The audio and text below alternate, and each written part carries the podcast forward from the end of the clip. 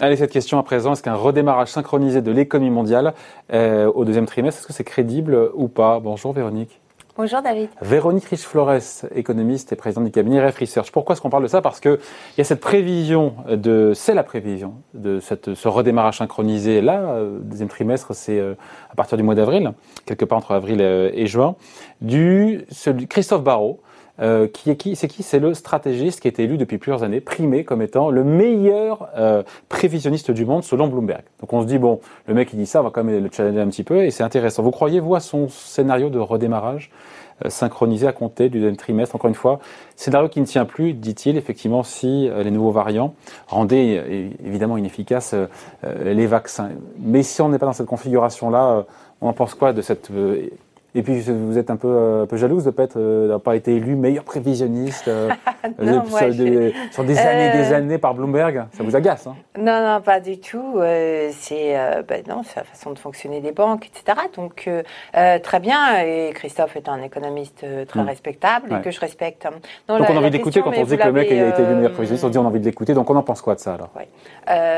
On en pense quoi? bah, Tout est dans la, dans la façon dont vous avez présenté les choses, c'est-à-dire une question de virus. Est-ce que euh, effectivement, à partir du deuxième trimestre, on libère les populations euh, de toutes les contraintes qui empêchent la vie économique normale. Si c'est le cas, effectivement, euh, ce qu'ont montré les épisodes précédents, troisième trimestre par exemple, c'est qu'il y a, et comme après chaque récession, il y a toujours une phase de rattrapage. Hein. Donc il y aura effectivement. On l'a vu en France, hein. gros boom au deuxième trimestre, au troisième trimestre de 2020, ping, ça repart. Et on l'a vu partout.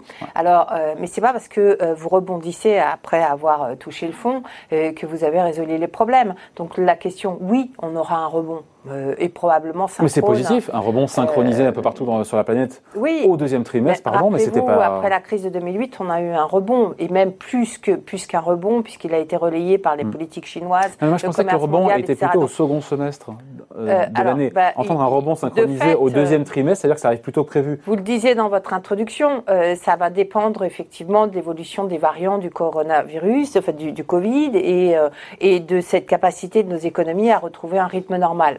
Est-ce que c'est le deuxième trimestre? Je pense que le deuxième trimestre est aujourd'hui très euh, menacé parce que précisément, on voit bien hein, en France. Ah, donc selon vous, il se trompe alors? Il se trompe. Non, je pense qu'il le dit lui-même. Tout dépend du, du, Covid. Mais je mm. pense que de fait, la communication sur ce, rebond synchronisé est pas tellement euh, à propos. Mais bon, peu importe. Ce qu'on peut dire aujourd'hui, c'est qu'effectivement, si on se libère de cette épidémie, on aura un rebond, au moins ponctuel. C'est l'effet d'élastique. On sort de récession. Il y a des tas de choses qui sont en attente. Il y, aura des besoins de restockage, ce qu'on a très bien vu s'opérer entre euh, octobre et décembre. Hein, d'ailleurs, ça, ça a duré un petit peu.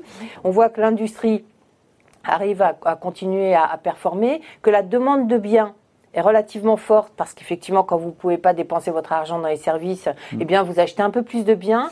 Peut-être qu'avec l'épargne accumulée, vous pourrez acheter des biens, y compris un peu plus chers. Mm. Peut-être donc des biens relocalisés dans nos économies. C'est là les changements. Après qu'on ait un sursaut de croissance, oui, on l'aura.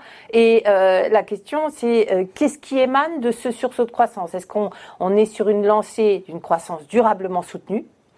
Euh, Je pense que du côté de l'industrie, le, brouillard commence à, se dissiper, et qu'on on a l'impression qu'effectivement du côté de l'industrie, les choses peuvent euh, peuvent tourner assez bien. D'autant qu'on a une nouvelle industrie qui est en train de se mettre en marche, l'industrie décarbonée, que ça ça requiert des investissements, de la une nouvelle activité, etc. La grande question, c'est surtout tertiaire. Qu'est-ce qui va se passer dans les activités de tertiaire? Mm. Est-ce qu'on va recréer des retrouver des gisements d'emploi Est-ce que les individus à travers la planète vont retrouver la mobilité qui était celle d'avant la crise Et surtout toutes ces questions, ben, on a beaucoup plus de points d'interrogation que de réponses. Alors, pour répondre fermement à votre question, oui, on aura un rebond. C'est l'effet élastique, c'est certain. Il sera synchronisé dès lors que l'épidémie sera évacuée partout post ce rebond, est-ce qu'on aura ça, des capacités ça, ça, me semble très tôt deuxième trimestre. Pardon, moi ça qui oui, m'étonnait en dans, un petit peu tôt aujourd'hui, mais s'il a fait son, Ce qui son étude il y a trois côté, semaines, ça paraissait moins tôt. Voilà, aujourd'hui on voit bien que cette problématique sanitaire sera sans doute beaucoup plus longue à éradiquer et, et que finalement on arrive assez facilement au milieu de l'été, donc c'est peut-être déjà la fin du troisième trimestre. Donc ce rebond, encore une fois, synchronisé, ce redémarrage synchronisé de l'activité, il ne faut pas y compter avant le début du second semestre. Je pense. Je pense qu'aujourd'hui, effectivement, les uns et les autres, et sans doute que Christophe doit faire également euh, ses estimations, c'est évident que tout est décalé hein, et tout est euh, soumis à cette incertitude sanitaire. Et le côté synchronisé, est-ce que vraiment c'est synchronisé quand on voit que la Chine a redémarré avant tout le monde qu'a priori le PIB, le PIB, américain pourrait augmenter de 5% au minimum cette année? Est-ce que vraiment c'est synchronisé? Parce que chacun y va un petit peu à son rythme, non? Avec son calendrier et à son Avec son calendrier et avec son passif du côté sanitaire. La Chine, on le sait, aura à Si elle fait 0% de croissance, la Chine sortira avec un 6%. D'accord? Donc il faut vraiment très peu pour arriver. Euh, c'est l'effet d'acquis. Hein. Euh, on raisonne en moyenne. Donc, comme la fin de l'année était une reprise, il suffit de se stabiliser pour que la moyenne de l'an prochain soit 6% supérieure à celle de, euh, de l'année 2020. Aux États-Unis, l'acquis est un peu plus faible, mais vous êtes à 3,5 ou quelque chose comme ça. Donc, déjà 3,5 sont faits si on ne retombe pas. Hein. En Europe, l'acquis est, plus faible parce qu'effectivement, on a reconfiné. On a vu que la fin de l'année dernière était. C'est désolant. C'est quand même désolant de voir que l'Europe est toujours à la traîne. Bah, il faut être lucide. Alors, c'est euh. désolant, c'est particulièrement désolant sur la manière de gérer cette crise sanitaire, parce qu'on voit qu'effectivement, il y a quand même eu. ça a été euh, mieux géré aux États-Unis pour vous? Euh, Ça a été mieux géré sur le plan des, des, vaccins, en tout cas de la, de la mainmise sur les vaccins. C'est vrai qu'il y a eu quand même un cafouillis au niveau européen qui est assez désolant. Et voilà, maintenant, ne nous flagellons pas non plus. Des choses se font en Europe, elles se font.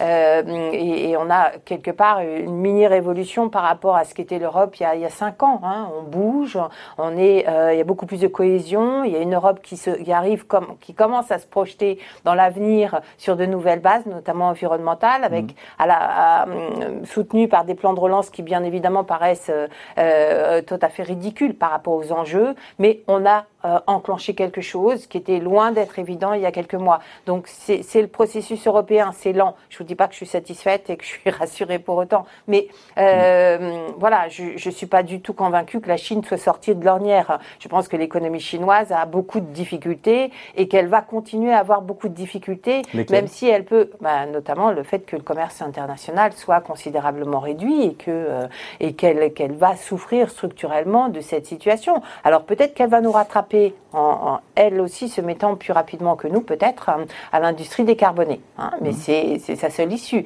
Et, euh, et en réalité, la Chine est également une économie qui vieillit extraordinairement rapidement et qui est tout un tas, qui, accumule des tas de problèmes, dont un surendettement gigantesque. Donc, euh, nous, bon, je veux bien qu'on nous vende la Chine comme euh, la, miraculée et, euh, et, le grand succès de l'année 2020. J'en suis loin d'être convaincu. Donc, voilà. Par contre, je ne suis pas forcément convaincu de la, justesse de la voie européenne et du fait qu'on fasse suffisamment face à cette épidémie. Alors, en quoi vous êtes convaincu et en qui euh, en, quoi je suis convaincue En fait, euh, dans le fait qu'on est face à une, euh, une, période qui va être durablement difficile et qu'il faut engager des réformes très structurelles, profondes, et que pour l'instant, effectivement, en Europe, on est plutôt à la traîne.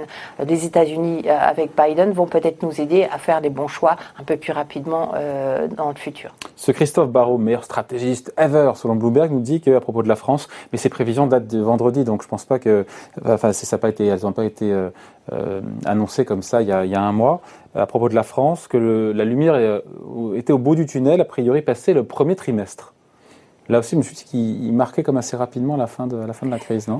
Oui, là aussi, euh, il faut être très optimiste quant à l'évolution de l'épidémie. C'est pas tout à fait ce qu'on voit euh, ces derniers jours dans les, les différents médias et les, les, retours qui nous viennent de, euh, des instances sanitaires. Donc, il est certain que si on reconfine dans, dans quelques jours, de manière plus ou moins, en tout cas, si on passe un cran supplémentaire dans la restriction de la vie économique et de la mobilité, ça se paiera sans doute sensiblement sur les chiffres du, mois de mars et peut-être du début du deuxième trimestre.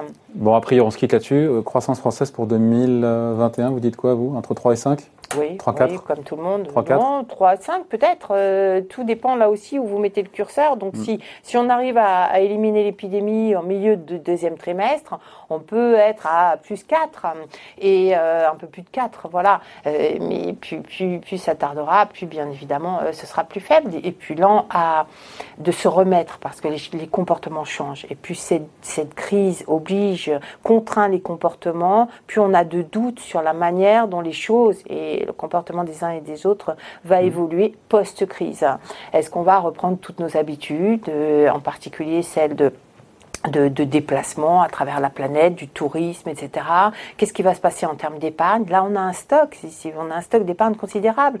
Qu'est-ce qui va se passer à ce niveau-là? Est-ce que les, les, consommateurs vont consommer cette, ce stock d'épargne? Si c'est le cas, alors on a une reprise extraordinaire, comme jamais on a vu, jamais on a imaginé. Et aucun économiste, d'ailleurs, n'envisage que ce mm. stock d'épargne soit utilisé à cette fin-là.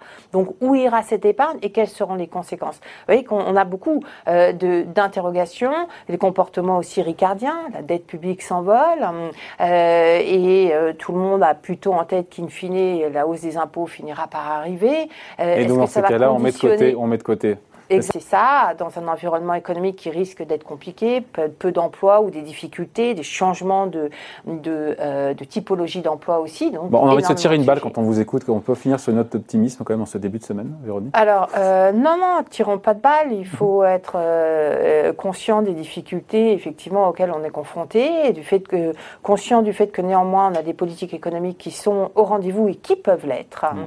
et ça, c'est déjà exceptionnel. Les gouvernements, les banques centrales. Exactement. Donc voyons plus loin. Voilà, c'est un petit peu ce qu'on a envie de dire. Euh, étendons euh, les, projets pour se préparer et bien préparer l'avenir et en sortir euh, le mieux possible. Voilà. Préparer l'avenir, ça veut dire aussi, pour le coup, si je comprends bien en creux, avoir des, des, plans de relance boostés, avec plus d'argent et donc plus de dettes aussi, et donc plus de dettes aussi. Et, et faire ce qu'il faut pour ramener le capital de la sphère financière à l'économie réelle, on n'en sortira pas autrement. Euh, donc pour l'instant, on voit bien que les politiques de, de soutien monétaire on, euh, protègent énormément la sphère financière, heureusement. L'immobilier, l'immobilier, mais on, on, accentue un phénomène qui s'est euh, qui a pris place ces dernières années. C'est une économie de rente.